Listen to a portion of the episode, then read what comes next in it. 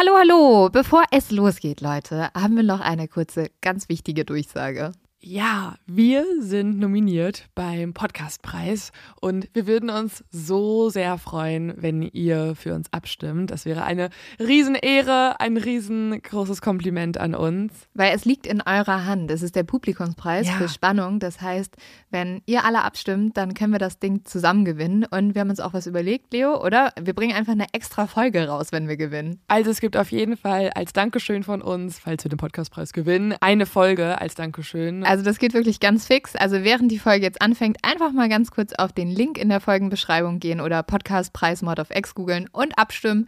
Dankeschön! Dauert nur wenige Sekunden und man muss sich auch nicht registrieren. Und jetzt geht's los mit der Folge.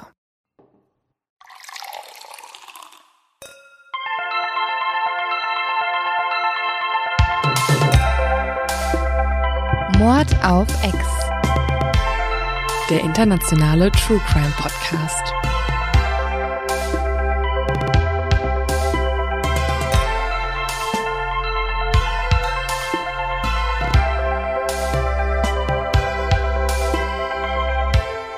Mein Mikrofon ist so extrem hoch. Leo, Oder wir nehmen schon längst auf. Ah, warte. Hallo und herzlich willkommen zu einer super professionellen Folge Mord auf X. Hallo, Leo, mein sitzt du jetzt besser? Mein Name ist Leonie Bartsch und vor mir sitzt Lynn Schütze. Hallo, sitzt Hallo. du jetzt gut, Leo? Ja, ich muss sagen, ich finde diesen Stuhl außergewöhnlich schön. Ja. Das ist nämlich so ein Bauhausartiger Ledersessel. Aber ähm, das Mikrofon war gerade so dermaßen hoch, ich habe mich gefühlt wie zwölf Jahre alt. Du weißt, dass man das auch runterstellen kann. Nein, ne? das ist, ja, das ist ja kompliziert hier alles. Okay. Naja, gut, Leute. Also es gibt auch wesentlich wichtigere Dinge, über die wir heute sprechen könnten. Zum Beispiel der Zodiac Killer. Oh mein Gott, es ist eine Königsfolge. Also wirklich, es ist sowas wie Oder eine, eine, Königinsfolge. Eine Kön ja, aber er ist ja wahrscheinlich ein Mann. ja, aber wollen wir ihn als König Nein, bezeichnen? Das stimmt. Das ist ziemlich dumm. Ähm, ist eine Folge, die ist quasi so das, das Endlevel aller Cold Cases. Und wie ihr wisst, liebe ich Cold Cases über alles. Deswegen war dieser Zodiac Killer die letzten zwei Wochen oder eineinhalb mein Begleiter Tag und Nacht. Und das Krasse an dem Fall, warum wir da jetzt drüber reden, ich habe es eben schon gesagt, ist halt, dass der jetzt vielleicht sogar gelöst wurde. Und Mhm. wie Leo schon meinte, ist der größte ungelöste Fall Amerikas gewesen. Warum genau, erzählen wir euch später noch. Genau, also es gibt einen möglichen Täter, der jetzt gerade identifiziert wurde. Und wir machen ihn auch erst jetzt, weil ich hasse Cold Cases und jetzt ist er vielleicht gelöst. Aber mehr dazu später. Ähm, Er Leo, war auch vorher semi gelöst, aber auch dazu später mehr. aber dazu auch später mehr. Leo und ich haben auf jeden Fall, also unsere WhatsApp-Chats waren nur noch so, oh mein Gott, hast du das gesehen? Mhm. Und das und dann auch die ganze Zeit, ich glaube, der war's. Nein, ich glaube, der. Und Mhm. was ist ich? Ich habe gestern mit äh, ein paar Leuten zu Abend gegessen, die wirklich gar nichts von True Crime verstehen oder zumindest nicht hören und einfach random vom Zodiac Killer erzählt und dachte aber auch schon mit der ähm, mit der Einstellung, dass die ja schon längst wissen, was da passiert ist. Weil ich dachte, jeder kennt irgendwie den Zodiac Killer. Und ich war so, ja, und übrigens, der eine ist es dann doch nicht. Und sie waren so, mhm, was ist, ähm, was, was, wovon redest du? Ja, der Film, es gibt auch den Film dazu. Ah. Aber es Okay. gibt ja auch viele Leute, die den Zodiac Killer noch nicht kennen und deswegen ist, glaube ich, umso besser, dass wir heute drüber reden. Aber ich Mhm. will jetzt, Leo, wir hören jetzt mal auf zu spoilern. Und ähm, damit wir gleich ganz schnell starten können, würde ich sagen, skippen wir den Pre-Talk, machen ganz viele Leute glücklich, ähm, die wir vorhin unglücklich damit gemacht haben, dass wir so lange darüber geredet haben, wie du sitzt. Und äh, gehen einfach direkt in mein Zu dumm zum Verbrechen. Ja, wunderschöne Einlage von Leonie Bartsch. Dieses zu dumm zum Verbrechen hat mich ein bisschen sprachlos zurückgelassen. Im Jahr 1971 ist ein Dieb in ein Haus eingebrochen und wurde von dem Hauseigentümer, der hatte so eine Falle aufgestellt und dadurch wurde er ins Bein geschossen. Und daraufhin hat der Dieb einfach den Hausbesitzer auf Schadensersatz verklagt und gewonnen. Ah, Krass, oder? also höchstwahrscheinlich nicht in den Südstaaten von Amerika, weil da darfst du ja auf jeden Schießenden ein Grundstück betreten, auch nur irgendeine Absicht, auch wenn Mhm. Ja. da vielleicht ein Hund hingelaufen ist oder Ja, so. ich finde es schon verrückt, also dass du das, ähm, du dann noch sozusagen gegen diesen Menschen gegen Gericht gewinnst. Aber klar, du kannst ja jetzt auch nicht einfach Leute anschießen. Aber es ist ähm, bestimmt so ein Prozess gewesen, wo so gehandelt wurde. So, okay, das kriegst du, das ist die Strafe dafür, dass du eingebrochen bist. Das minimieren wir auf diese Art und Weise, weil auf dich geschossen wurde und dann kommt das bei rum. Und es war dann so 100 Euro Schadensersatz oder so. Ja, und dann. Minus er, dem, was er erbeutet hat. Und vielleicht hat er dann auch noch eine kleine Gefängnisstrafe für sich bekommen. Aber wer weiß, wer weiß. Ich würde jetzt ehrlich gesagt sehr gerne einfach starten. Und Leo, wir gehen gleich sehr in den Nerd Talk rein, aber ich würde erstmal mit einer Geschichte anfangen, die leider wahr ist. Es ist der 27. September 1969 und der 22-jährige Brian und die 20-jährige Cecilia treffen sich zu einem Picknick am See Berryessa. Und man muss sagen, im Sommer ist ja eigentlich immer mega viel los, weil es ist ein schöner See, die Schulkinder kommen irgendwie alle dahin, genießen das Wetter, gehen schwimmen. Doch es ist ja mittlerweile schon September und der See ist jetzt total verlassen. Das liegt zum einen natürlich daran, dass irgendwie die Schulkinder wieder zur Schule gehen und das Wasser ist halt auch kalt und also wenn du da nicht irgendwie einfach dir eine Decke mitbringst, dann ist es jetzt auch nicht so gemütlich. Was übrigens ein wichtiger Fakt ist für Folge 2, wenn wir zu unserem Verdächtigen kommen. Ah, okay. Ja, also man isst ja normalerweise nicht, ne? Das sollte man sich vielleicht merken. Ja. Man isst dann nur, wenn man zum Beispiel ein Date hat oder einen triftigen Grund. Ja, das, das ähm, sagst du schon ganz richtig, weil das Ding ist auch, dass dieser See, der liegt ein bisschen abgeschollen. Das heißt, man muss so eine Straße entlangfahren, die auch so mitten durch die Berge geht. Es gibt auch nur eine Straße, die dorthin führt und man kommt da halt wirklich nur hin, wenn man diesen See auch kennt äh, oder wenn man halt in der Nähe wohnt. So wie zum Beispiel jetzt auch Brian und Cecilia, die freuen sich total auf diesen Tag. Also die sind bereits verlobt, natürlich total verliebt und studieren zusammen am Pacific Union College.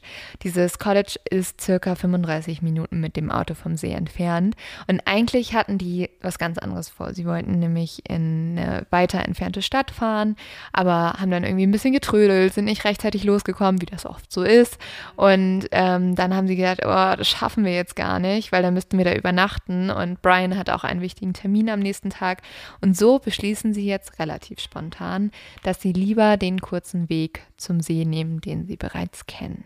Als sie am See ankommen, gehen sie erstmal ein Stück und weil, also die Straße ist ein bisschen entfernt vom See, das heißt, sie laufen da so die Hügel runter, bis sie im Wasser sind und suchen sich jetzt eine einsame Landzunge aus, welche fast überall von Wasser umgeben ist diese Landzunge, das ist auch, man muss sich das vorstellen, es ist fast eine Insel. Es gibt so einen kleinen Weg dahin und auf dieser Landzunge sind auch irgendwie nur drei Bäume drauf.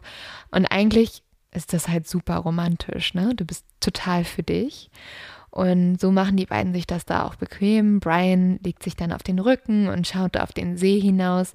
Cecilia lehnt sich so ein bisschen also an seiner Brust an und kann damit auch noch die Landzunge sehen und diesen Weg zur Straße. Beiden reden jetzt miteinander. Und Cecilia wird jetzt aber auf einmal ein bisschen unruhig. Sie hat nämlich einen Mann bemerkt. Der steht circa 200 Meter entfernt von den beiden. Sie kann schon sehen, dass er etwas längere braune Haare hat, dass er übergewichtig ist, dass er eine weiße Hautfarbe hat und eine dunkle Sonnenbrille trägt. Alles merken. Leo ist so, macht euch Notizen. Bitte, bitte seid gute Cold Case Ermittler. Merkt euch diese ganzen Details. Als Cecilia dann Brian davon erzählt, denkt dieser, also er sieht das ja alles nicht, ne? Er guckt die ganze Zeit auf den See mhm. und er denkt jetzt, dieser Mann, von dem Cecilia erzählt, ist halt auf so einer anderen Insel, weil es gibt so viele einsame Inseln. Und beobachtet sie, weil er einfach ein bisschen am Spannen ist. So. Ja, oder ähm, was er dann später auch nochmal denkt, das ist ja so einsam da, wenn du jetzt zum Beispiel auf einem Picknick bist, dann gehst du halt irgendwo in die Büsche zum Pinkeln, ne? Mhm. Und er denkt so, ja, keine Ahnung, was, was soll's, ne? Da ist halt irgendein Mann, wir, klar, wir sind hier nicht alleine. Und er beruhigt jetzt Cecilia erstmal. Die beiden genießen also weiter den Nachmittag, reden miteinander, schauen aufs Wasser hinaus und Brian ist schon so ein bisschen genervt, weil er merkt, dass Cecilia die ganze Zeit total abgelenkt ist. Also ich weiß nicht, wie, wie wäre das bei dir, wenn dir so, also wenn du irgendwo bist mit deinem Freund und dann siehst du da irgendwie jemanden? Ja, kommen? tendenziell nimmt man jetzt nicht an, dass einfach ein, in dem Fall vielleicht Spaziergänger irgendwelche bösen Absichten hat. Das mhm. Einzige, was komisch ist, ist, dass er einfach da halt verweilt und sie beobachtet anscheinend. Ja, also ich muss auch sagen, ich glaube, also man merkt da auch so ein bisschen die Unterschiede zwischen Frauen und Männern, weil ich habe schon auch oft Angst. Aber wenn du mit einem Freund zusammen bist am See? Ähm, also wir sind neulich, äh, sind wir abends nach Hause gegangen, das war so 11 Uhr abends oder so. Und dann sind wir an so einem Park vorbeigegangen und da stand so ein Mann im Gebüsch. Und ich hatte schon irgendwie Schiss. Und ich glaube, das haben wir Frauen manchmal so drin, weil wir das einfach kennen, dass man irgendwo doof angemacht wird, dass man irgendwie, dass man abends halt Angst hat oder dass man auch, also wenn man irgendwo einsam ist, vielleicht liegt das auch daran, dass ich viel True Crime höre, aber ich glaube, ich hätte schon Schiss gehabt und ich hätte mir schon Sorgen gemacht. Mhm. Also ich kann sie da verstehen und ich glaube, ähm, Jungs kennen das halt nicht so, zum Glück oder also vielleicht teilweise auch, aber im Normalfall fühlen sich, glaube ich, Männer manchmal einfach ein bisschen sicherer, oder? Mhm. Ja, safe. Ich glaube, wenn sie da mit einer Freundin wäre oder alleine, dann, dann, also da hätte ich mega Angst, Ja. wenn einfach plötzlich so random Mann hinter Ja, mir steht. Vor allen Dingen auch irgendwie komisch, dass er so eine dunkle Sonnenbrille aufhat. Ja. Also, ich weiß nicht, das war jetzt auch nicht der sonnigste Tag. Nee, überhaupt nicht. Und es wird immer komischer, nämlich dieser Mann kommt immer näher. Und auf einmal sieht Cecilia, dass er nur noch wenige Meter entfernt ist. Sie wendet sich jetzt zu Brian und flüstert, der Mann ist direkt bei uns. Und dann schaut Cecilia erneut in die Richtung des Mannes und er ist auf einmal verschwunden. Sie spürt jetzt natürlich erstmal Erleichterung, doch als sie dann genauer hinschaut, merkt sie, der Mann hat sich nur hinter einem Baum versteckt. Ich finde es so, so, so gruselig. Brian ist aber noch relativ entspannt, weil er sagt jetzt, ach komm, stell dich nicht so an, der geht da wahrscheinlich nur auf Toilette, ne? Also der, das macht ja voll Sinn, dass er dann hinter einem Baum Aber steht. so lange. Ja, ähm, ich glaube, Brian will sie einfach beruhigen, ne? Und das funktioniert auch, bis der Unbekannte hinter dem Baum hervortritt und sich auf einmal eine schwarze Kopfbedeckung überzieht. Auf seiner schwarzen Kleidung ist ein weißer Kreis gedruckt. Durch diesen Kreis geht ein Kreuz. Und dann sieht Cecilia auf einmal, dass der Mann eine Waffe in der Hand hält. Sie erschreckt sich natürlich total. Sie springt auf. Brian merkt das in dem Moment auch. Er erschreckt sich ebenfalls und dreht sich um. Dann ist es aber schon zu spät. Der Mann kommt auf die beiden zu und in der Hand hält er eine Waffe. Er spricht jetzt aber ganz ruhig und bedacht und sagt, okay, ganz ruhig, es gibt nichts, wovor ihr Angst haben müsst. Ich brauche nur euer Auto. Wenn ihr ruhig bleibt, wird euch nichts passieren. Es ist ziemlich auffällig, wie ruhig der generell immer spricht. Also er sagt das in einer sehr monotonen Stimme. Und das ist natürlich immer im krassen Kontrast dazu, was er eigentlich gerade fordert. Ne? Er hat eine Waffe in der Hand und Naja, aber man muss sagen, zum Beispiel Brian ist jetzt erstmal total erleichtert, ne? Weil für ihn macht das voll Sinn. Also der Mann fordert ja nur das Auto. Und er denkt, okay, ist ne- zwar nicht geil, aber das ist halt ein Raubüberfall gerade.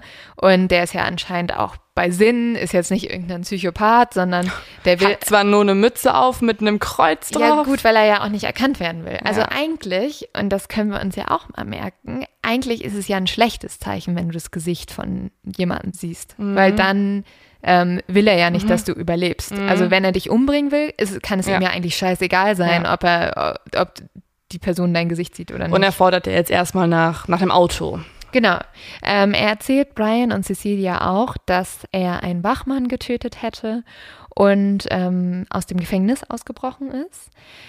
Allerdings ist sich Brian sicher, obwohl dieser Mann ihm gerade gesagt hat, dass er einen Mord begangen hat, dass den beiden nichts passieren wird, wenn er einfach mit dem Mann kooperiert.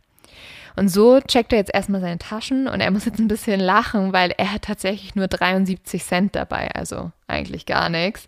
Und er sagt dem Mann dann auch, ja, also du kannst das Geld gerne haben, aber ist ja jetzt nicht viel.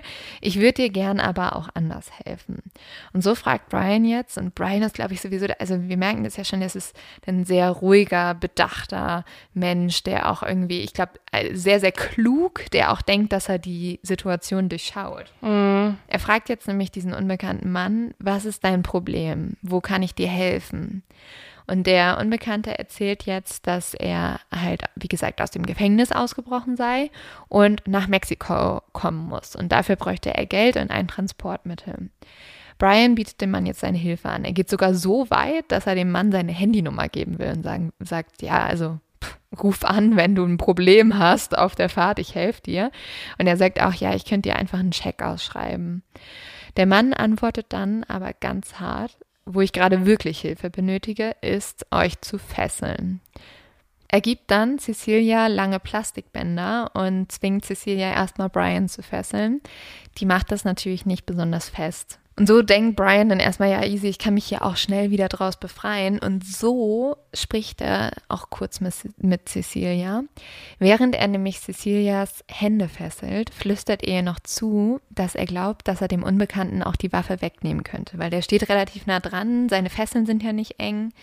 Doch Cecilia bittet ihn dann, das nicht zu tun. Sie sagt nämlich, hey, wir kooperieren einfach und dann passiert uns auch nichts. Und wenn wir jetzt irgendwie schnell handeln, ähm, dann kann es halt eher sein, dass der Mann schießt. Mm. Ich kann sie auch verstehen Voll. in dem Moment total. Ja, klar, klar. Und Brian sagt auch im Nachhinein, also wenn er das getan hätte, das wäre halt leichtsinnig gewesen und er hätte es nur getan, wenn sie ihm sozusagen die Erlaubnis gegeben hätte.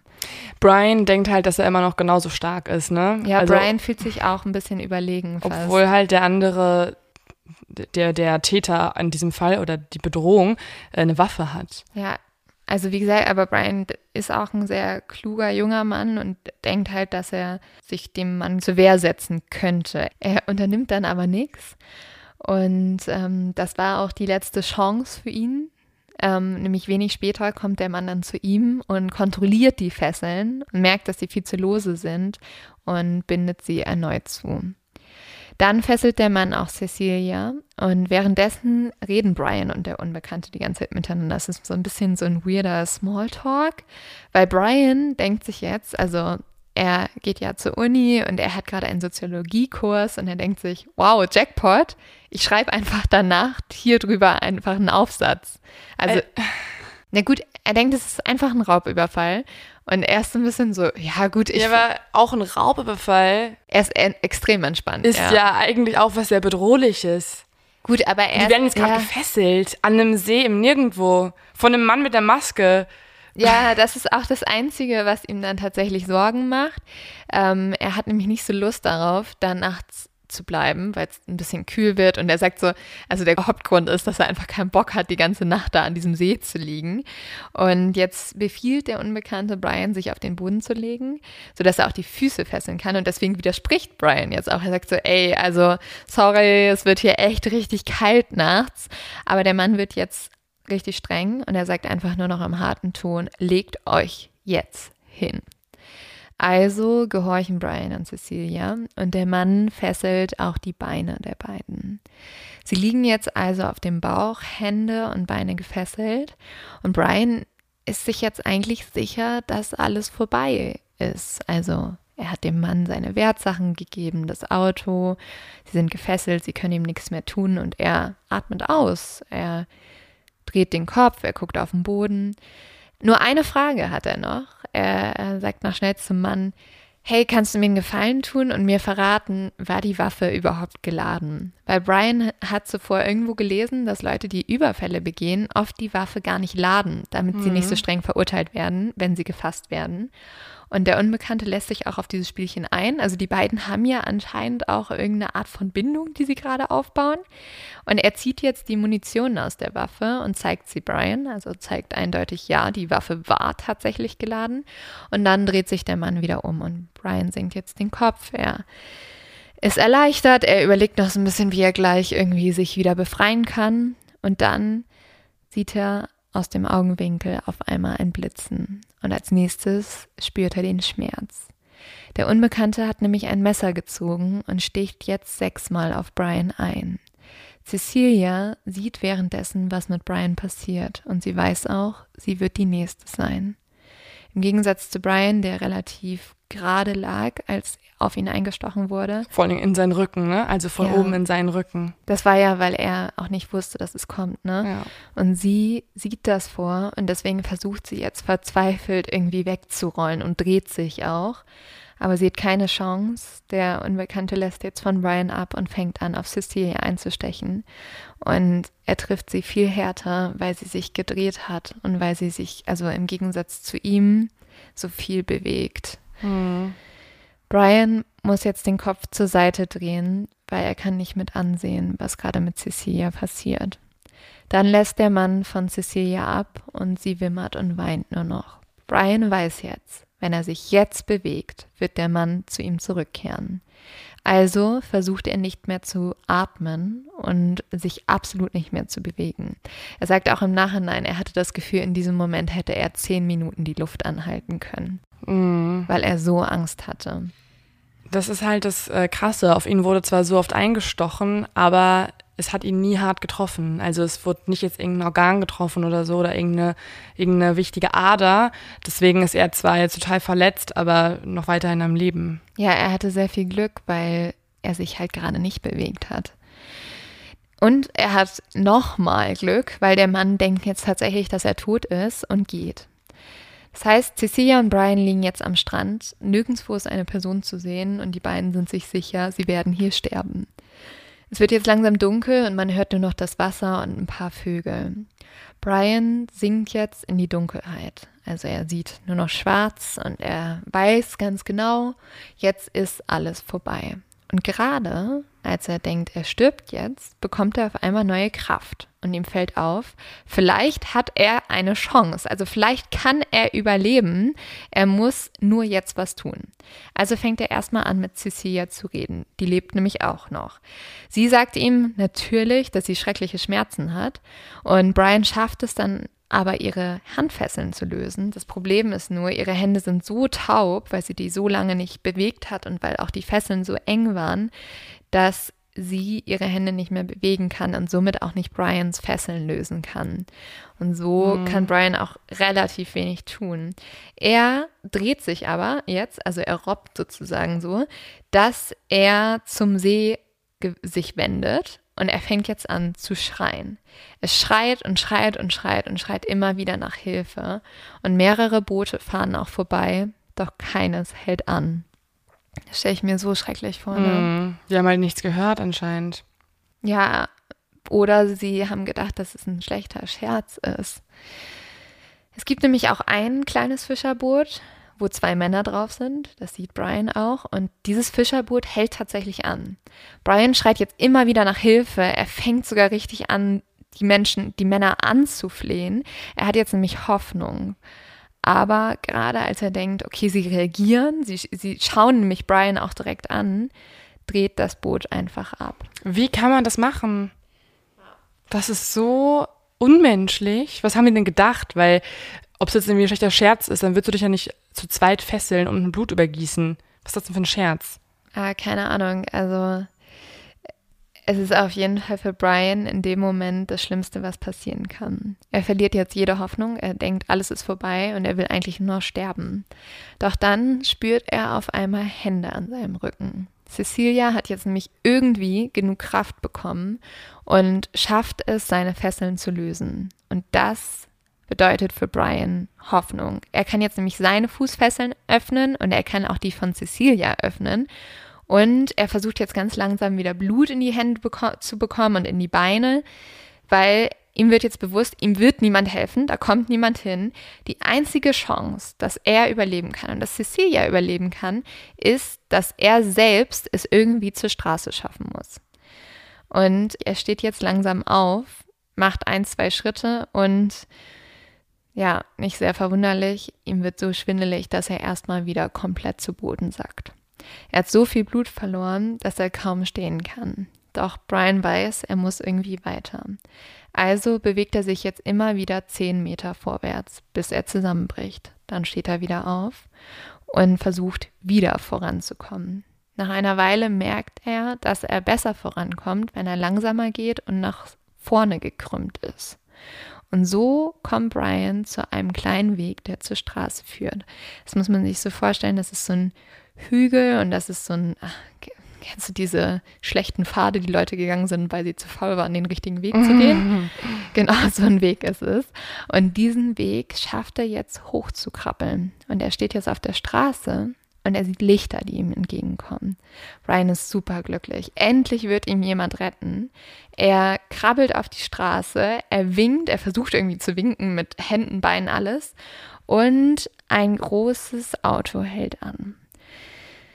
Und jetzt steigt ein Mann aus diesem Truck aus und er trägt dunkle, schwere Klamotten und hat eine große Taschenlampe. Hm. Brians Herz bleibt jetzt komplett stehen. Er denkt, oh nein, der Täter ist zurückgekommen. Aber dann kommt der Mann näher und Brian erkennt ein Abzeichen. Die Fischer auf dem See, die ihn gesehen hatten, waren nämlich doch nicht so schlechte Menschen. Sie haben nämlich der Polizei Bescheid gegeben. Mm. Und deswegen sind sie so schnell weggefahren. Oh, sehr gut. Die Polizei kann im Nachhinein kaum glauben, dass Brian mit seinen Verletzungen es zur Straße geschafft haben. Also sie sagen, es ist so ein richtiges Wunder. Ähm, der Polizeichef sagt auch, er ist ein Held, weil eigentlich hat er so viel Blut verloren, dass er gar nicht mehr gehen kann. Sie bringen Brian dann auch sofort ins Krankenhaus und die Beamten suchen dann Cecilia, finden sie auch und sie liegt gekrümmt am Fuße eines Eichenbaumes. Sie ist in die Decke eingewickelt, die die beiden eigentlich vor als Picknickdecke verwendet haben, und sie weint. Die Polizisten laufen dann sofort wieder zum Auto und holen so eine Jacke von denen und legen die auch über sie drüber, um sie erstmal zu wärmen und fangen dann an, mit ihr zu reden. Und Cecilia erzählt dem einen Polizisten auch ganz genau, was passiert ist. Dann wird sie sofort ins Krankenhaus gebracht.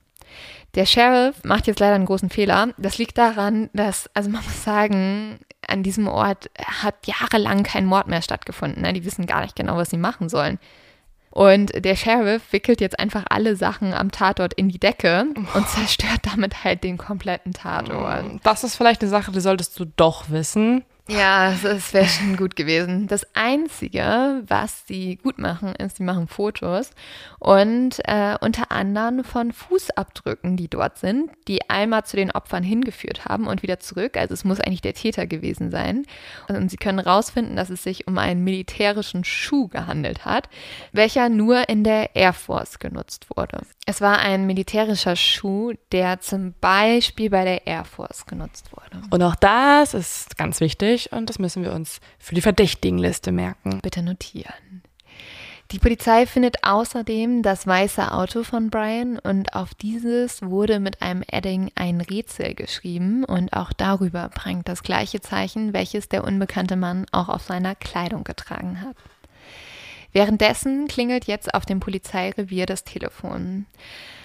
Am Apparat ist ein Mann und er sagt, ich will einen Mord melden. Nein, einen Doppelmord. Der Anrufer gibt jetzt genaue Anweisungen, wo die Leichen zu finden sind. Zu genau eigentlich. Und der Polizist fragt dann auch so, ja, wo der Anrufer denn ist und woher das, er das alles weiß. Und daraufhin sagt der Mann, ich bin derjenige, der die Morde begangen hat. Dann hört man nur noch ein Klacken. Der Anrufer hat nämlich den Hörer einfach fallen gelassen und der Polizist hört jetzt nur noch den Verkehr. So, ich glaube, wir müssen jetzt eine ganz kurze Pause machen und ähm, euch einen kleinen Überblick machen.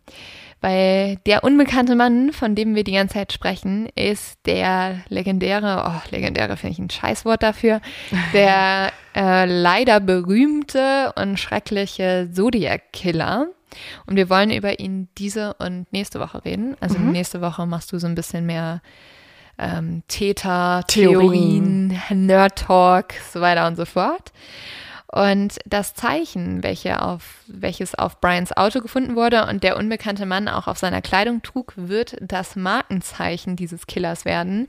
Es ist nämlich das Zodiac-Zeichen. Und es sieht ähnlich aus wie ein Schussziel, nur nicht mit ganz so vielen Kreisen. Ist ja nur ein Kreis. Aber genau dieses Zeichen ähm, nutzt der Zodiac-Killer als auch das Z manchmal, um selber halt irgendwie so eine Art Signatur zu haben. Also, was du gerade gemacht hast, äh, uns einen Mord zu schildern, du hast gar nicht chronologisch äh, begonnen, ist mir aufgefallen.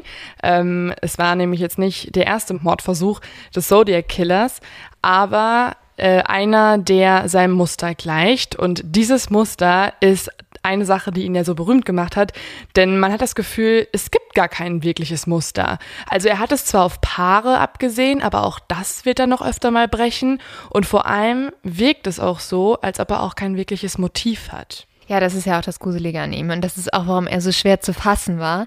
Ähm, Nochmal ganz kurz, also du hast ja eben schon gesagt, es war nicht der erste Mord, genau, also bewiesen ist, dass der Zodiac-Killer mindestens fünf Menschen ermordet mhm. hat Genau, davon drei Paare und ähm, ein Taxifahrer. Und der Zodiac Killer spricht sogar selber von 37 Opfern. Also man muss sagen, bei den drei Paaren haben halt zwei Leute überlebt. Genau. Ähm, sonst wäre die Rechnung gerade ein bisschen Geht merkwürdig.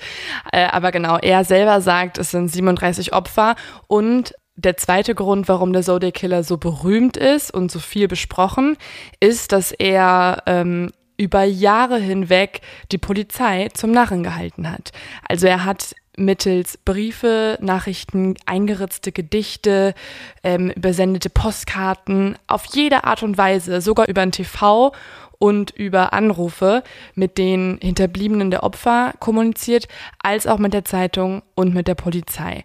Und diese Nachrichten gucken wir uns auch ganz genau an in diesen beiden Folgen und die sind mindestens genauso gruselig, wie seine Taten eigentlich selbst auch sind. Man kann nämlich sehen, dass er absolut gar nichts bereut und es sehr genießt, die Öffentlichkeit zu manipulieren.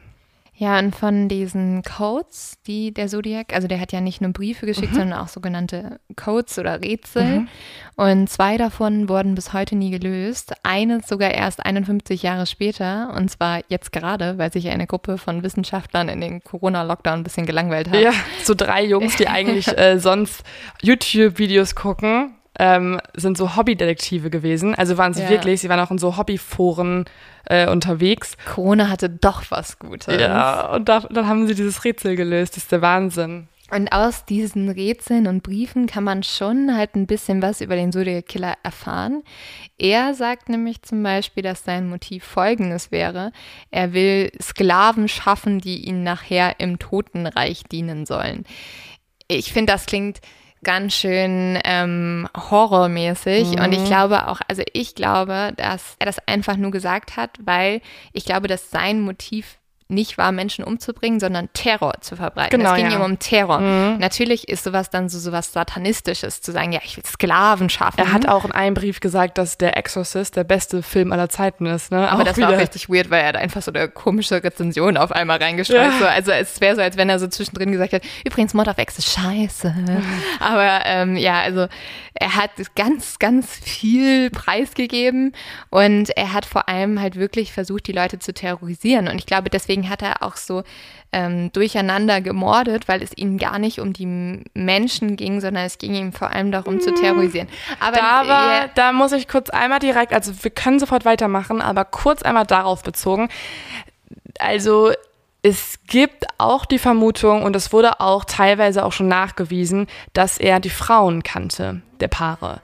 Also er kannte dann meistens jetzt nicht die Freunde oder das, den Datepartner quasi, aber er hatte schon Beziehungen ähm, auf verschiedene Art und Weisen. Wenn es dieser eine Verdächtige ist, von dem ich denke, der es ist, dann äh, würde es bedeuten, dass er einen Crush hatte auf die Frauen.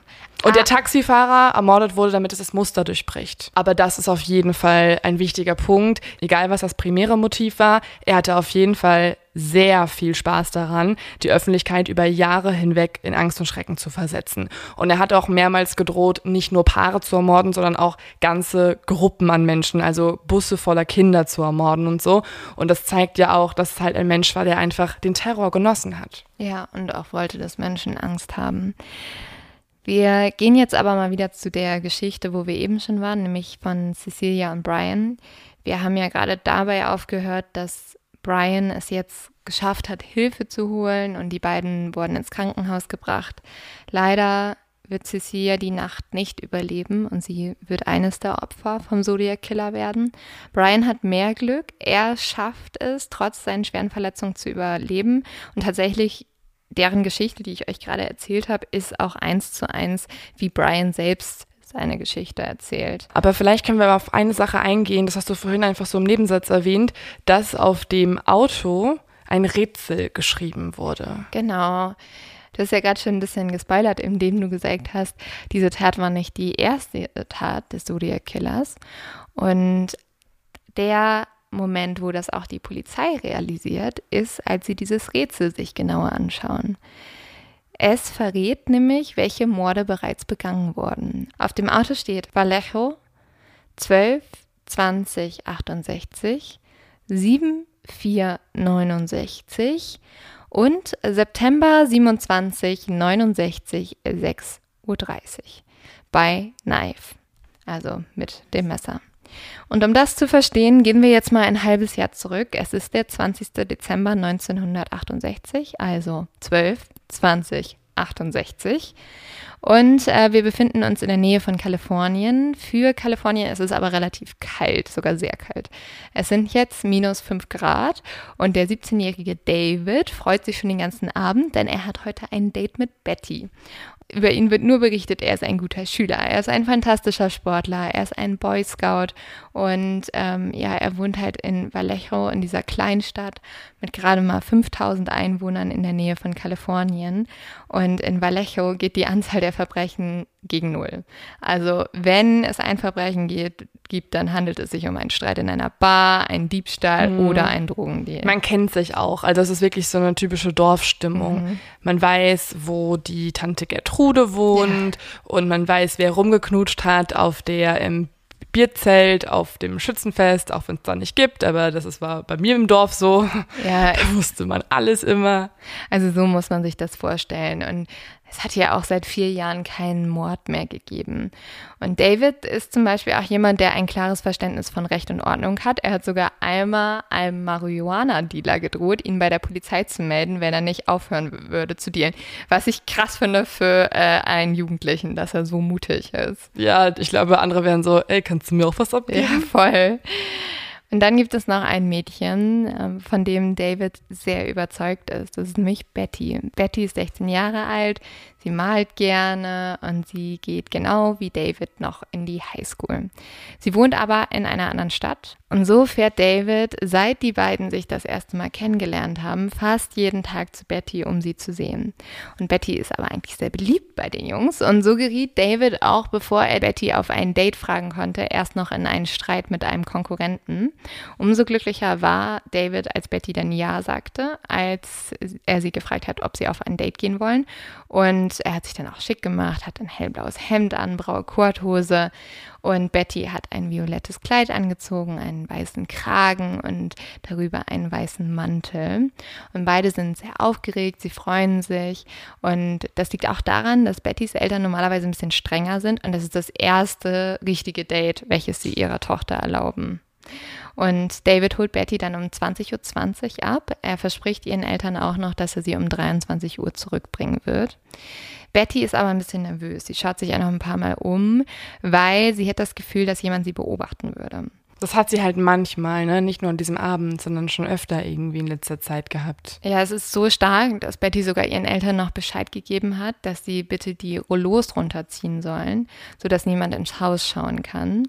Als Betty dann aber sieht, dass beim Haus alles sicher ist und niemand da ist, kann sie sich entspannen und freut sich jetzt auf das Date. Was ich auch komisch finde, sie hat auch nie jemandem erzählt, wer es sein könnte, der sie beobachtet. Also es gibt da anscheinend jemanden, aber es ist jetzt kein Name gefallen. Ja, es ist sogar so, dass die Eltern öfters gemerkt haben, dass die Gartenpforte auf war, obwohl sie sie zugemacht haben.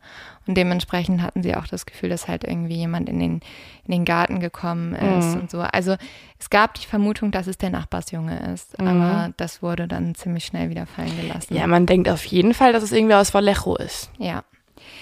David und Betty hatten jetzt aber eigentlich geplant, zu einem Weihnachtskonzert an der Hogan High School zu fahren, aber sie entscheiden sich doch um. Sie fahren noch kurz bei Bettys Freundin vorbei und entscheiden sich dann, dass sie lieber ein bisschen Zeit zu zweit haben wollen. Und so hält David mit seinem beigefarbenen Kombi, den er sich übrigens extra fürs Date von seiner Mama geliehen hat, an einem kleinen Parkplatz an der Lake Herman Road. Dieser Ort war vor allem dafür bekannt, dass sich da halt oft Liebende zurückgezogen haben, also vor allem Teenager, ne, ja. ne, die halt jetzt nicht ins Motel gegangen sind und auch nicht bei Mama und Papa halt rumknutschen wollten. So. Es ist so amerikanisch, dass es irgendwie so einen ja. Parkplatz gibt, der bekannt ist für Dates. Ja gut, aber das finde ich auch immer, das finde ich so bescheuert. Also ich, ich war ja auch mit 16 in Amerika und da sind die halt so streng, ne? Also mhm. wenn du mhm. mit einem Jungen aufs Zimmer geht, muss die Tür aufbleiben. Mhm. Und die Leute suchen sich halt dann überall Orte, um ein bisschen rumzuknutschen, weil sie es nicht zu Hause machen können. Und dann gehen sie halt an einsame Parkplätze. Mhm. Also, liebe amerikanische Eltern, bitte lasst doch eure Kinder zu Hause bleiben, da sind sie wenigstens sicher. Mhm. So. Und ihr könnt es ein bisschen mehr kontrollieren, aber lasst sie die Tür zu machen. Weil die fahren jetzt halt, wie gesagt, zu diesem, diesem, dieser Parknische und wir können davon ausgehen, dass die beiden dort um 22.15 Uhr ankommen, weil ein Auto noch vorbeifährt und die beiden bemerkt. Mhm. Doch dann sind sie wieder ganz alleine und um sie herum sind nur Berge und weite Felder. David verschließt jetzt die Türen, macht die Heizung an und lehnt die Sitze zurück. Mittlerweile ist es etwa 23 Uhr und plötzlich taucht jetzt ein Fahrzeug hinter David und Betty auf. Die Scheinwerfer sind angeschaltet und blenden Betty und David und die beiden wundern sich, was dieser Fremde will oder die Fremde und David überlegt auch auszusteigen und sich zu beschweren, als er plötzlich eine schwarze Gestalt direkt vor ihm am Wagen sieht und diese Gestalt hat eine Waffe in der Hand. Jetzt geht alles ganz schnell. Ein Schuss geht durch eines der Fenster und ein anderer Schuss trifft den Wagen jetzt von hinten und die beiden haben natürlich total Panik und sie versuchen erst durch die Beifahrertür zu fliehen, aber David wird bereits mit einem Schuss hinter dem linken Ohr getroffen und bleibt auch liegen. Und Betty kann gar nicht glauben, was passiert ist, aber trotzdem weiß sie nur eins, sie muss irgendwie weg. Also versucht sie in Richtung der Straße zu kommen, weil sie hofft, vielleicht irgendwie kommt ein Auto mhm. vorbei, vielleicht kann sie irgendwie um Hilfe bitten. Doch äh, sie schafft es nicht. Nach ein paar Metern spürt sie einen schrecklichen Schmerz im Rücken und der Unbekannte hat jetzt auch Betty getroffen und sie wird fünfmal in den Rücken geschossen. Später, und das ist das Traurige, wird die Polizei feststellen, die ganze Zeit waren Autos in der Nähe von den beiden. Nur in dem Moment, wo David und Betty starben, ist kein Auto weit und breit und die beiden oh. sind alleine. Ja, das ist ja das Heftige, weil man kann ja auch den Todeszeitpunkt oder zumindest den Zeitpunkt der Tat ganz genau rekonstruieren, weil halt die ganze Zeit mhm. Zeugen mhm. da waren, die immer sagen, ja, da sind die gerade ausgestiegen, da haben die gerade geparkt, da habe ich ein Auto wegfahren sehen. Also es, es gab halt so viele Augenzeugenberichte, dass es einfach nur unfassbar ist, dass genau in diesem Moment keiner hingeguckt hat. Genauso wie übrigens auch am See, wo mehrere Boote entlang gefahren sind, aber genau als der Mord passiert ist, wieder keins da war.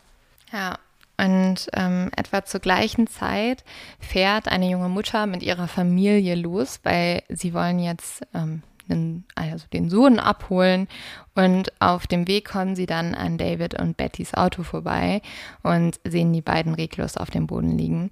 Ähm, die junge Frau fährt dann sofort zur Polizeistation. Sie trifft sogar noch einen Polizisten auf dem Weg, weil der vor ihr fährt und sie macht dann alle Lichter an. Mhm. Und so ist es, dass äh, die Polizei schon um 23.28 Uhr zum Tatort kommt und Betty ist bereits tot, als sie eintreffen.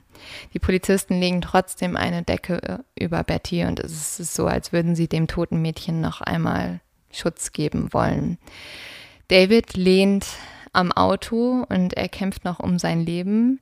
Seine Hände sowie seine Klamotten sind voller Blut und der Polizist erzählt später, dass das, was er am meisten in Erinnerung behalten hat, ist, dass David seinen Ring so ganz festgehalten hat. Mhm. Also es ist so ein, ähm, in Amerika haben immer ganz viele Highschool-Leute, die haben so einen Jahrgangsring. Mhm. Und ähm, es wirkte so, als hätte er diesen Ring schützen wollen davor, dass der unbekannte Mann ihn den wegnimmt. Das ist übrigens auch ein Grund, warum die Polizisten und Polizistinnen dann auch kurz vermutet haben, dass es vielleicht irgendwer aus seinem Jahrgang ist oder mhm. von der Highschool, äh, der diesen Ring klauen wollte, aus irgendeinem Grund. Ja. Genau, also weil das war schon ähm, auch für den Polizist vor Ort halt sehr bemerkenswert. Kurz darauf bringt dann ein Krankenwagen David ins Krankenhaus und der zuständige Kommissar schickt dann auch sofort zwei Beamte dorthin, um mit David zu sprechen und halt Informationen zu erfahren. Doch als diese Polizisten ankommen um 12.23 Uhr, erfahren sie nur, dass David um 12.05 Uhr, also auf dem Weg ins Krankenhaus, ja, gerade gestorben ist. Die Polizei untersucht jetzt den Tatort. Sie sehen überall Patronenhülsen von der Marke Kaliber 22. Die wurde übrigens erst 1967 produziert und ist deshalb noch relativ neu. Und sie können auch feststellen, dass die Waffe wahrscheinlich eine halbautomatische Pistole war. Das Schwierigste an der Mordermittlung ist jetzt, wie später immer beim Zodiac, es gibt erstmal überhaupt kein Motiv. Mhm. Und es ist ja der erste Mord. Also die Polizei geht jetzt nicht von einem Serienmörder aus, sondern sie schauen sich natürlich erstmal das nähere Umfeld der beiden an. Und ähm, als erstes schauen sie irgendwie, Betty wurde verfolgt, beobachtet und äh, jetzt verdächtigen sie diesen Nachbarsjungen, das wird aber wieder verworfen. Dann denken sie kurz, weil zum Beispiel David hat ja irgendwie mal diesen Drogenhandel ähm, verhindert. Mhm. Vielleicht wäre wär er irgendwie wieder Zeuge geworden und hat mhm. sich mit den falschen Leuten angelegt. Aber alles führt zu nichts und so wird der Fall jetzt erstmal zu den Akten gelegt und nichts passiert. Und jetzt kommt ja auch erstmal noch keine Nachricht vom Zodiac. Nee, jetzt erstmal passiert gar nichts und die Polizei denkt, okay, das war ein Einzeltäter, vielleicht irgendwie jemand, der eifersüchtig war, keine Ahnung, aber ähm, sie können es nicht lösen. Bis sechs Monate später, am 4. Juli 1969, auf der Wache in Vallejo, um 12.40 Uhr ein Notruf eingeht. Am Telefon ist jetzt ein Mann. Er spricht wieder sehr sachlich und sehr ruhig und seine Stimme hat fast keine Emotionen. Es scheint jetzt, als hätte er den Text, den er gleich sagen wird, auswendig gelernt oder als würde er ihn ablesen. Der Mann sagt, dass es einen Doppelmord gegeben habe, den er gerne melden möchte.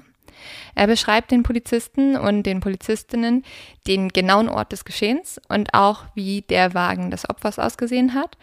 Und dann sagt dieser unbekannte Mann noch Folgendes. Sie wurden mit einer 9 mm Luger erschossen. Ich habe außerdem die beiden Kids im letzten Jahr getötet. Tschüss, auf Wiedersehen.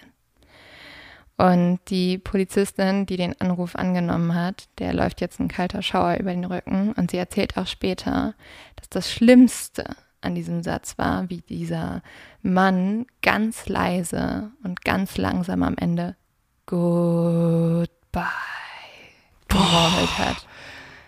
Hilfe! Und also die Polizistin kommt, da, also die ist heute wirklich schon in, in ein paar älteren Jahren. Ähm, und sie sagt immer noch, das ist das Schlimmste, dieses Goodbye. Ja, und was halt irgendwie auch schrecklich ist für die Mitarbeiterinnen und Mitarbeiter, ist, dass sie, also diejenigen, die Anrufe von ihm entgegengenommen haben, wie zum Beispiel jetzt halt eben diese eine Frau gerade, mhm. äh, das immer mal wieder bei der Polizei vergleichen müssen. Also bei jedem Verdächtigen, der im Fokus steht, werden halt die gleichen Leute nochmal rangeholt und man muss halt sprechen vor denen und sie sagen, ja, das hört sich an, wie der mich damals irgendwie im Jahr 1969 angerufen hat oder halt nicht. Und das heißt, du kannst es auch irgendwie nicht vergessen, weil du bist eine der, der wenigen Personen, ja. die dann dazu beitragen kann, dass man den Täter fasst. Ja, und also diese Frau hat es echt mitgenommen. Sie sagt auch, dass sie in dem Moment einfach noch ein bisschen da gesessen hat und sie wusste, das ist jetzt der Anfang von etwas ganz Schrecklichem. Mhm. Vor allem, das ist ja jetzt im Jahr 1969 im Juli. Mhm. Und der andere Mord war ja, oder das andere Verbrechen war ja jetzt sechs Monate vorher.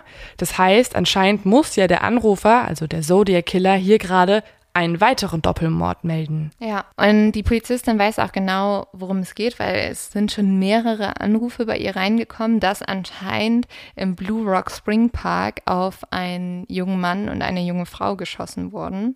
Und so ist es, dass die Polizisten jetzt auch sich bereits auf dem Weg zum Tatort befinden. Und als sie dorthin fahren, kommt ihnen ein Cadillac entgegen. Und dieser Cadillac scheint, als würde er sogar vom Tatort fliehen. Sie halten den natürlich an und drin sitzen zwei 19-jährige Jungen und die sagen dann einfach nur, was ich so dreist finde, ja, ach so, haltet ihr uns an, weil, weil wegen diesem Typ, der da unten liegt. Und die Polizei ist so, äh, ja, klar, habt ihr irgendwie Bescheid gegeben? Und die Jungen sagen dann auch, dass sie nicht bei der Polizei angerufen hätten. Die haben mir auch nicht geholfen oder irgendwas. Die sind einfach ja. weggefahren, weil sie es gruselig fanden. Cool, cool. Cool, cool, ne? Cool. Ja. Coole, coole Typen, auf jeden Fall. Sympathisch. Richtig nett.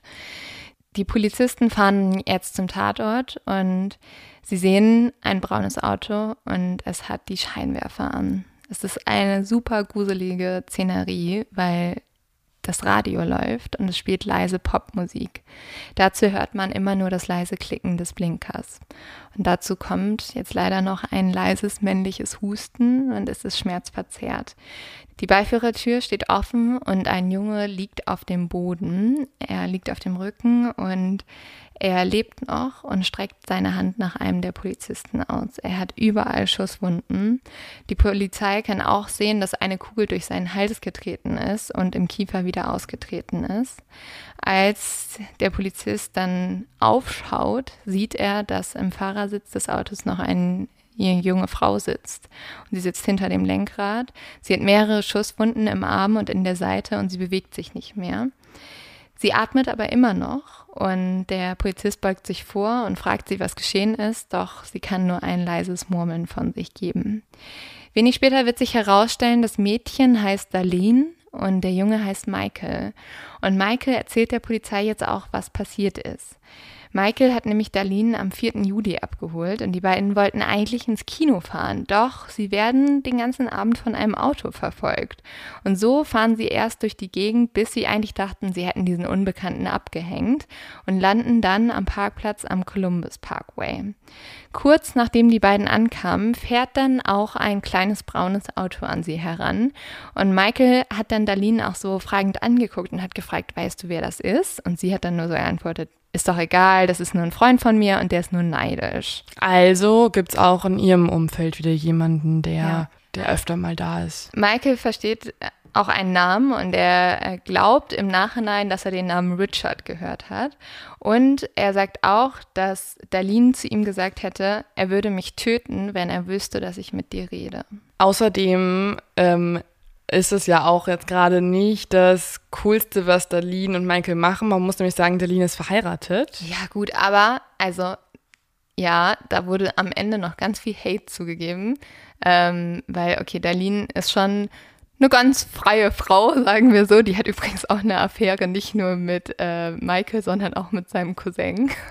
aber ähm, ja, also Darlene ist halt ja, die äh, lebt ein bisschen ihr Leben, würde ich sagen und okay. hat auch eine Affäre. Aber es, also Michael hat erzählt, dass ihr Mann das auch toleriert hat. Ah, okay, das wusste ich jetzt nicht. Okay, aber ich hätte halt gedacht, dass der, also man kann ja schon mal ausschließen, dass das Auto, was sie verfolgt, ihr Mann ist. Der gucken ja. will, was seine Frau macht. Also so ist es nicht. Aber es könnte es gibt, halt ein anderer Liebhaber genau, sein. Genau, es gibt anscheinend noch irgendwen anders, mhm. der irgendwie ein Auge auf sie geworfen hat. Also sie hat anscheinend mehrere Männer, die sie trifft. Deswegen wundert sich Maike jetzt auch nicht so doll. Ähm, das Auto fährt auch wieder weg und die beiden entspannen sich jetzt. Doch dann kommt gegen 12.10 Uhr erneut ein Auto und Maike glaubt, dass es dasselbe ist wie vor. Und dieses Auto versperrt jetzt Darlins Wagen den Weg und ein Mann steigt aus. In der Hand hält er wieder eine große Taschenlampe. Michael denkt sich, dass es bestimmt ein Polizist ist und dass es eine übliche Kontrolle sei. Und so rollt er sogar sein Fenster runter und will seinen Ausweis vorzeigen. Doch er kann kaum etwas sehen, weil das Licht der Taschenlampe ihn so sehr blendet. Und dann hört er als nächstes die Schüsse. Er sagt im Nachhinein, dass sie sich anhörten wie ein Feuerwerk und beide werden getroffen. Dann dreht sich der Mann wieder um und geht zum Auto. Er denkt, beide sind tot, aber Michael lebt noch und er versucht jetzt still zu bleiben, aber seine Schmerzen sind so schlimm, dass er einen Schrei ausstößt. Und der Mann dreht sich jetzt um, kommt wieder und erschießt erneut. Und sowohl Darlene und Michael werden beide noch zweimal getroffen. Michael sagt jetzt zusammen und er hört, wie das Auto wieder wegfährt. Darlene wird um 0.38 Uhr sterben, als der Krankenwagen am Krankenhaus ankommt. Michael wird sofort in die OP gebracht. Er überlebt und kann der Polizei so auch berichten, was passiert ist. Er berichtet, wie gesagt, von diesem braunen Auto und er vermutet, ja, der Mann, der uns vorher schon verfolgt hat und der auch vorher schon da war, das wäre der Täter. Und er kann der Polizei auch den Täter beschreiben. Er sagt, es ist ein weißer Mann, er ist Ende 20, etwa 1,80 groß, etwa 90 Kilo schwer und mit einer schwarzen Brille, die er anhatte und mit etwas lockigen hellbraunen Haar. Mhm. Das Problem ist nur, und das müssen wir uns leider im Hinterkopf behalten, Michael ähm, wird in den Polizeiinterviews und auch später in den Interviews, die er gibt, seine Story immer ein bisschen ändern. Ähm, das liegt einfach daran, dass er eine super traumatische mhm. Erfahrung gemacht hat. Aber deswegen muss man halt ein bisschen aufpassen mit den Informationen, die er mhm. auch gibt. Ähm, nachdem Michael dann aus dem Krankenhaus entlassen wird, taucht er komplett unter. Mhm. Er redet jahrelang nicht, auch nicht mit der Presse, nicht mit der Polizei, weil seine Angst zu groß ist, dass der unbekannte Mann ihn wiederfinden Voll. wird und da seine Tat ich, zu Ende ja, führt. Da hätte ich auch mega Angst vor. Auch an Brians Stelle hätte ich ja total Angst vor, ähm, weil beide, okay, Brian hat halt nicht den Täter gesehen, nicht das Gesicht des Täters, weil da hatte er noch eine Mütze auf. Aber an Michaels Stelle hätte ich halt total Angst, weil er wirklich den Täter ja. ja. auch identifizieren kann. Genau, er hat ja auch die Stimme gehört und so, ne? Übrigens auch das vielleicht für Folge 2 merken. Alles merken. Dass er den Täter gesehen hat, ist sehr wichtig. Ja, und deswegen äh, versteckt er sich jetzt erstmal.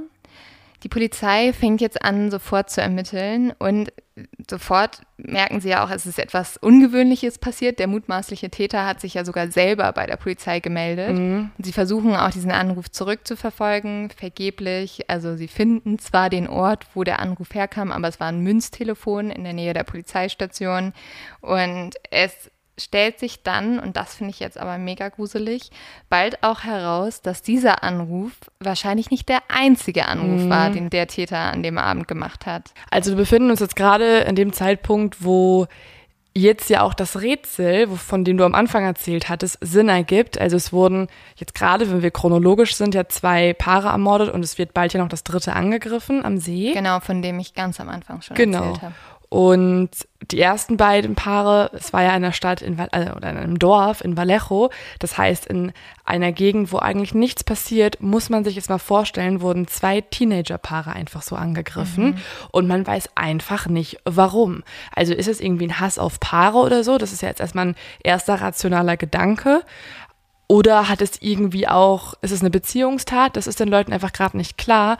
Und jetzt beginnt ja auch etwas, was beim Zodiac Killer so heraussticht, eben seine Kommunikation. Ja, was nämlich super gruselig ist, dass um 1.30 Uhr, also als die Tat bereits begangen wurde, bei Dalins Eltern das Telefon klingelte. Als sie dann den Hörer abnahmen, hörten sie nur ein Atmen am anderen Ende. Mhm. Davon kann man ausgehen, dass es wahrscheinlich auch der Zodiac-Killer war, der dann sozusagen noch die Eltern verhöhnt hat von dem Mordopfer. Mhm. Das passt natürlich sehr zu seinem Modus operandi.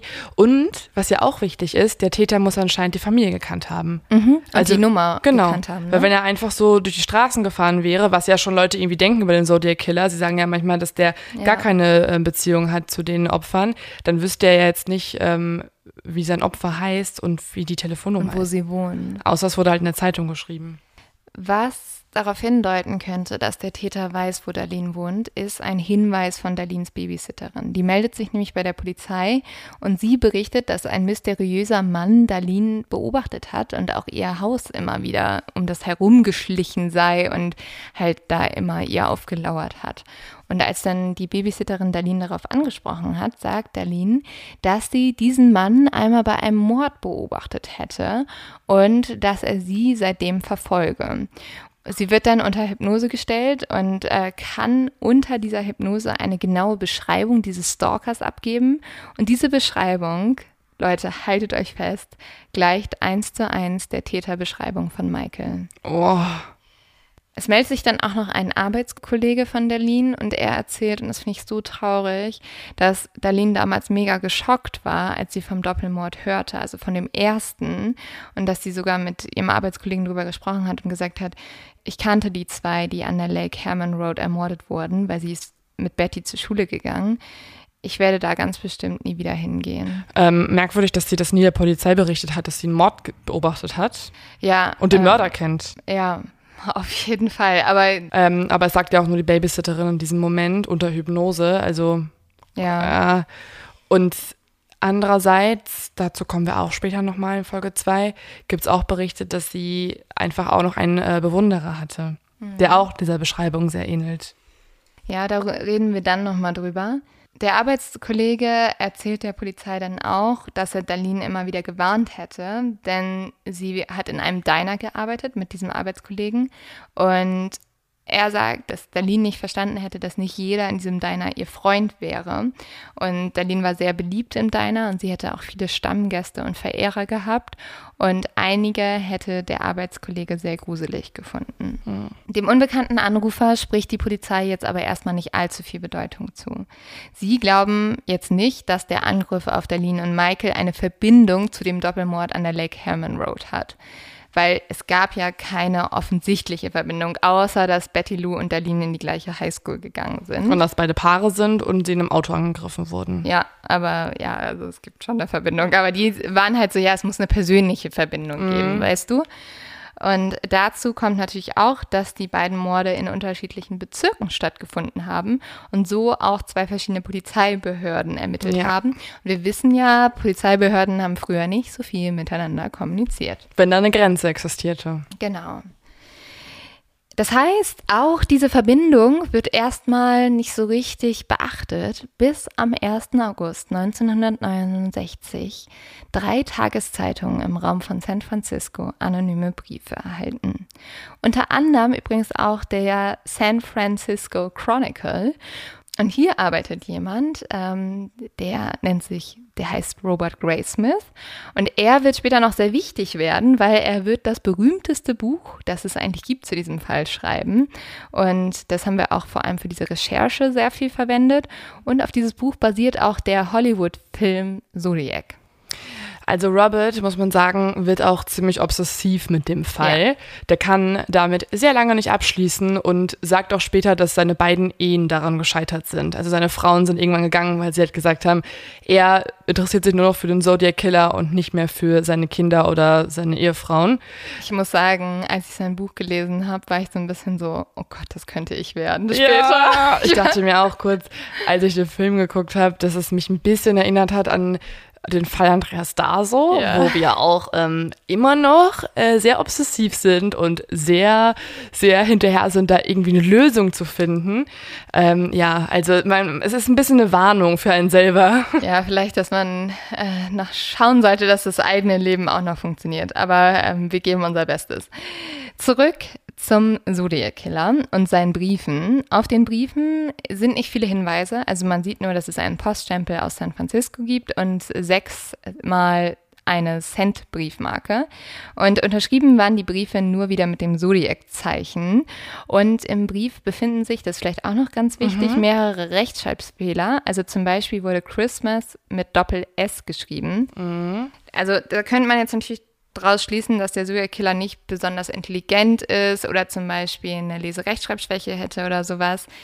Es gab aber auch, also zum Beispiel BTK hat ganz bewusst Fehler in seine Briefe eingebaut. Also es könnte auch ein Zeichen sein, dass es halt, Das Gegenteil ist, dass er sehr klug ist. ja, Und das, dass er auf keinen Fall gefasst werden möchte, sondern äh, da alles dafür tut, dass man nicht das Profil weiter erschließen kann. Das denken übrigens auch die, Ja. die Gutachter später. weil wenn man Fehler einbaut, dann kann man auch sehr schlecht eine Sprachanalyse machen, was vielleicht auch relativ interessant ja, ist. und seine Fehler, die er eingebaut hat, waren auch nicht stringent. Also er hat manchmal Dinge falsch formuliert und dann Mhm. manchmal aber wieder grammatikalisch richtig. Ja, wir schauen uns jetzt mal an, was in diesen Briefen steht. Lieber Herausgeber, hier schreibt der Mörder der beiden Teenager am Lake Herman letzte Weihnachten und des Mädchens am 4. Juli am Golfplatz in Vallejo. Um zu beweisen, dass ich der Mörder bin, werde ich einige Fakten nennen, die nur mir und der Polizei bekannt sind. Weihnachten. Erstens. Markenname der Munition war Super X. Zweitens. Zehn Schüsse wurden abgefeuert. Drittens, der Junge lag auf dem Rücken mit den Füßen zum Wagen. Viertens, das Mädchen lag auf der rechten Seite, die Füße zeigten gen Westens. 4. Juli. Erstens, das Mädchen trug gemusterte Hosen. Zweitens, der Junge wurde unter anderem im Knie getroffen. Drittens, Markenname der Munition war Western. Hier ist ein Teil eines Geheimcodes. Die anderen beiden Teile des Codes habe ich an die Herausgeber der Vallejo Times und des San Francisco Examiner geschickt. Ich verlange, dass Sie den Code in Ihrer Zeitung abdrucken. Der Code erhält meine Identität. Wenn Sie den Code nicht bis zum Nachmittag des 1. August 1969 abdrucken, werde ich Freitagnacht einen Amoklauf starten. Ich werde das gesamte Wochenende herumfahren und nachts einsame Menschen töten und so lange damit weitermachen, bis ich übers Wochenende ein Dutzend getötet habe. Ja, gruselige Nachricht. Ähm, und man kann sich natürlich vorstellen, wie die Stimmung hier bei der bei der Zeitung ist. Also in der Redaktion ist ja ehrlich gesagt sowas noch nie passiert. Da kommt zum ersten Mal ein Brief von einem Mörder höchstpersönlich und man muss ja jetzt auch abwägen, und das haben die Herausgeber ja auch hier getan, zwischen einmal, ähm, was ist moralisch richtig, lassen wir uns erpressen von einem Mörder und drucken den Brief auf, auf die erste Seite unserer Zeitung oder machen wir es nicht und befolgen halt nicht der Forderung eines Mörders was halt irgendwie mega schwierig ist. Und man muss natürlich sagen, es ist jetzt auch nicht gerade schlecht für die Verkaufszahlen, so einen ja. Brief abzudrucken. Ich deswegen, glaube, das war auch ein großes Argument. Genau, deswegen kann man sich natürlich auch denken, was passiert. Und dementsprechend veröffentlichen die Zeitungen dann auch das Rätsel. Glaubst du, es war die richtige Entscheidung? Mm, ja. Ich glaube schon, weil genau auf diese Art und Weise äh, konnte ja auch das Rätsel gelöst werden. Ja, Weil die Ermittlerinnen und Ermittler wussten ja nicht so wirklich, was es bedeutet. Ja, ich glaube aber trotzdem, ich finde es ganz, ganz schwierig. Ich tendiere eher dazu, dass man es nicht hätte veröffentlichen sollen. Ähm, es gibt ja so einen Grundsatz, ähm, man verhandelt nicht mit mhm. Attentätern oder mit Terroristen oder mit Mördern. Und das basiert genau auf dieses Prinzip, dass du den Menschen damit eine Macht gibst. Mhm. Und sie merken dann, ah ja, okay, also jedes Mal, wenn ich morde, wird darüber berichtet, ich kriege Aufmerksamkeit, mhm. ich darf meine Codes drucken. Ich bin hier derjenige, der Power hat. Ja. Und klar, diese Drohung, also wenn es wirklich passiert, dass der dann irgendwie Leute umbringt, ähm, ist das unglaublich schrecklich und ganz schlimm damit zu leben, aber man hat diese Menschen nicht umgebracht. Der Mann hat sie umgebracht. Mhm, also, ja, wenn man, ja, ich verstehe die Logik. Ich finde es halt nur schwierig, weil, also erstmal als Herausgeber natürlich denken sie gerade auch ein ja. bisschen an die Quote beziehungsweise an die Verkaufszahlen. Und zweitens, ich glaube dem Zodiac, dass er sonst am 1. August halt wirklich einen Amoklauf gestartet hätte. Und drittens, sie konnten halt, wie gesagt, dieses Rätsel einfach nicht lösen, ne? Und ich glaube, wer hat's gelöst? Am Ende war das doch so ein, so ein, so ein Pärchen, das super gut in Rätsel lösen ist. Ja, also jetzt erstmal, also die drucken das alle und anscheinend merkt der Zodiac Killer, oho, ja gut, funktioniert, weil äh, wenige Tage später kommt ein weiterer Brief und dieser Brief fängt wie folgt an, lieber Herausgeber, hier spricht der Zodiac. Und das ist jetzt das erste Mal, dass der Zodiac Killer seinen Namen oder sein mhm, ja, das selbstgegebene Namen, Pseudonym ja. benutzt und äh, du hast schon eben erzählt, wenig später zeigt sich aber, dass der Zodiac Killer vielleicht doch nicht so überlegen ist, weil sein erstes Rätsel wird schon gelöst. Und wie du erzählt hast, nicht vom FBI oder von der CIA, den wurden allen dieses Rätsel gegeben, sie konnten es nicht lösen, sondern von einem 41-jährigen Geschichts- und Wirtschaftslehrer, der heißt Donald G. Harden. Und er entdeckt das Chiffre in der Zeitung, als er sonntags morgens die liest und normalerweise macht er immer das Rätsel, aber das stelle ich mir auch geil, weißt, weißt du, normalerweise mhm. machst du Kreuzworträtsel und jetzt bist du so, okay, ich kann einen Killer passen. Ja, vor allen Dingen auch so die Nachricht, dass man damit seine Identität herausfindet. Ja, das catcht die Leute natürlich. Ja, ne? das ist ja, du kannst ja richtig was verändern. Du gewinnst nicht im besten Fall 50 Euro, weil du dein Rätsel einschickst, sondern ja. du ähm, rettest halt Menschenleben hoffentlich, falls er wirklich seine Identität in das Rätsel eingebaut hat. Das ist ja die nächste Frage. Das wäre ja auch ehrlich gesagt wieder ziemlich dumm. Ja. Weil so gut ist das Rätsel ja offensichtlich nicht. Nee, also äh, dieser Lehrer löst also einen Großteil des Rätsels erstmal damit, dass er ein ganz normales Codebuch verwendet. Dass er, das ist von Fletcher Pratt und das hat er einfach bei sich zu Hause stehen. Und dort findet er schon mal heraus, dass äh, es sich hierbei um einen Code handelt, wo jeder Buchstabe durch ein Symbol oder durch, eine, durch einen anderen Buchstaben oder durch eine Figur ersetzt wurde. Mhm. Das heißt, er muss einfach rausfinden, welches Symbol steht für welchen Buchstaben. Und jetzt, nach drei Stunden, und das finde ich irgendwie ganz schön süß, fängt Donalds Frau auch an, ihm zu helfen. Mhm. Und äh, die beiden stürzen sich so zusammen auf dieses Rätsel. Und Donalds Frau, die heißt Betty, hat noch nie irgendein Rätsel gemacht. aber sie ist dafür bekannt, dass sie, wenn sie etwas anfängt, dass sie niemals aufgibt. Und so machen die beiden das den kompletten Sonntag. Und irgendwann sagt Donald, okay, ich muss schlafen gehen, ich gehe schlafen. Aber seine Frau weigert sich. Am nächsten Morgen will Donald mit dem Rätsel aufhören, er will aufgeben, aber seine Frau sagt immer noch, nee, auf gar keinen Fall. Und Betty löst dann auch den ersten Teil des Rätsels, weil sie durchschaut den Killer. Sie ist sich nämlich sicher, der Killer ist ein Narzisst. Und deswegen wird der Brief mit I anfangen, also im Deutschen ich.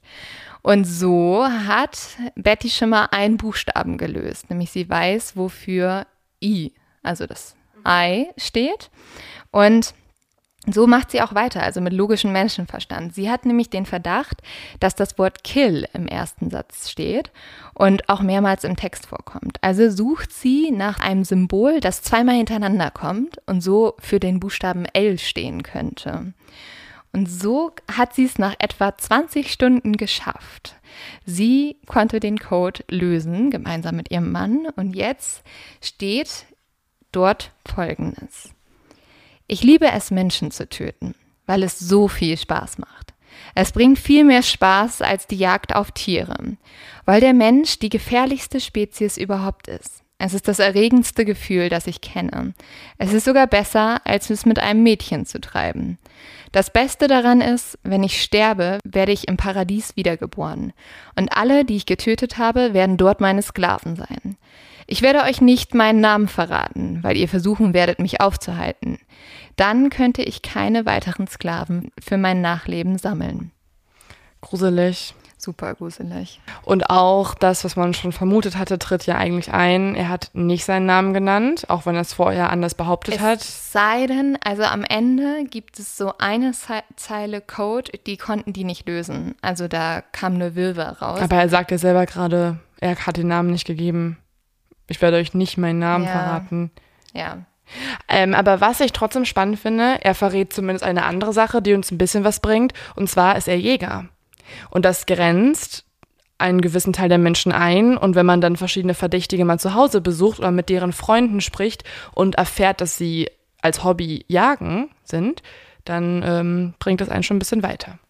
Also Ja. diese Briefe sind natürlich jetzt nicht immer die aufschlussreichsten ähm, Erkenntnisse für die Ermittler, aber einige Sachen kann man immer herausdeuten und zumindest auch ein weiteres Motiv, also dass er seine komischen Sklaven sammeln will, meinetwegen, aber es ist ja auch offensichtlich, dass er die Kontrolle über Menschen haben möchte und dass Morden nicht nur Zweck zum Mittel ist, nicht nur für die Aufmerksamkeit, sondern auch für sein eigenes persönliches Gefühl, also für Macht und Lustgewinn. Ja, ihr merkt schon, äh, Leo sitzt hier auf heißen Kohlen, weil sie hat diesen Briefen sehr viel noch herauslesen können. Es wird nämlich auch nicht der einzige Brief und der einzige so viele Mord Briefe. vom Zodiac Killer bleiben. Und äh, es wird noch ganz viele Hinweise darauf geben, wer es vielleicht sein könnte. Und jetzt äh, spanne ich mal wieder einen wunderschönen Cliffhanger, weil darüber sprechen wir nächste Woche. Du erzählst uns auch noch von ein paar weiteren Taten, die der Zodiac Killer vielleicht auch begangen hat. Vielleicht auch nicht, das Vielleicht weiß man nämlich auch nicht. Und äh, vielleicht beantworten wir die Frage, wer ist der Zodiac Killer? Und es wird auch um einen Polizisten gehen, ausnahmsweise mal wieder. Oh. Der, ähm, der ist wirklich legendär. Also im Gegensatz zu dem Zodiac Killer würde ich nochmal gerne David Hosky erwähnen. ist der, das unser neuer unser neuer John John, Douglas? Douglas? Leute, wir müssen euch ein bisschen was verraten. John Douglas ist scheiße. John Douglas ist nicht so cool.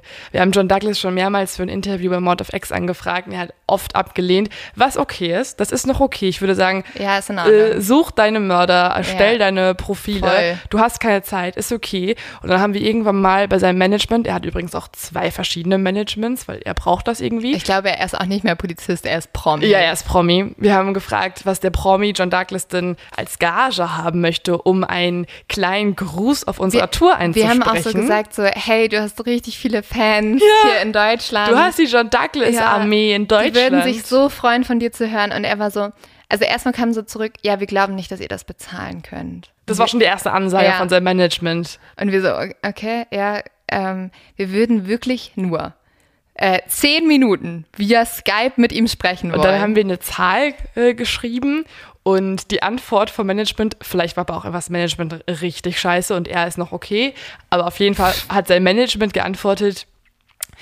that's not even close to what he's, what he's expecting. Ja, also sie wollten, Leute, lass uns damit abschließen. Sie wollten äh, für ein 10 Minuten äh, Interview via Skype, wo er einfach sagt, hallo Exis, wollten sie 10.000 Euro haben.